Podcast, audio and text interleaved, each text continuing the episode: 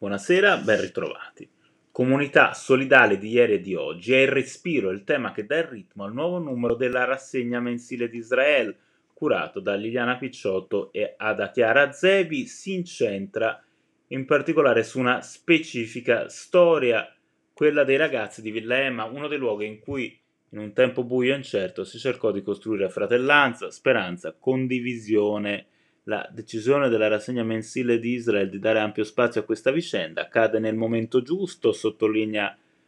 Zevi, dopo anni di reticenze istituzionali, di dilazione e rinvii, ma anche di studi e approfondimenti, il luogo destinato a raccontare questa storia è infatti una realtà architettonica, almeno sulla carta, di innescare il salto di qualità, il concorso in due gradi, bandito nel 2018 dalla Fondazione Villa Emma, dal comune di Nonantola e dall'Ordine degli Architetti di Modena, che l'anno seguente ha premiato un progetto volto a costruire un itinerario tra diversi spazi. Villa Emma, appunto, dove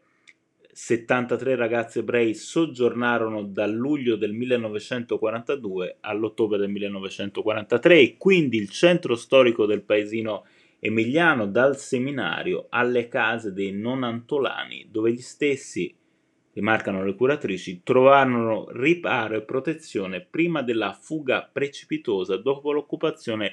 tedesca il numero della rassegna è dedicato allo studioso Klaus Voigt, recentemente scomparso. Ricorda Liliana Picciotto, dei ragazzi di Villa aveva fatto per molti anni una ragione di vita, ricostruendone le vicissitudini durante il periodo bellico, ritrovandoli uno a uno, curandone le memorie e stabilendo con loro, già anziani, un circolo virtuoso di simpatia e di affetto questo volume. Quindi onora anche la sua memoria, la memoria di un grande, grandissimo storico che molto ha lavorato su questi temi.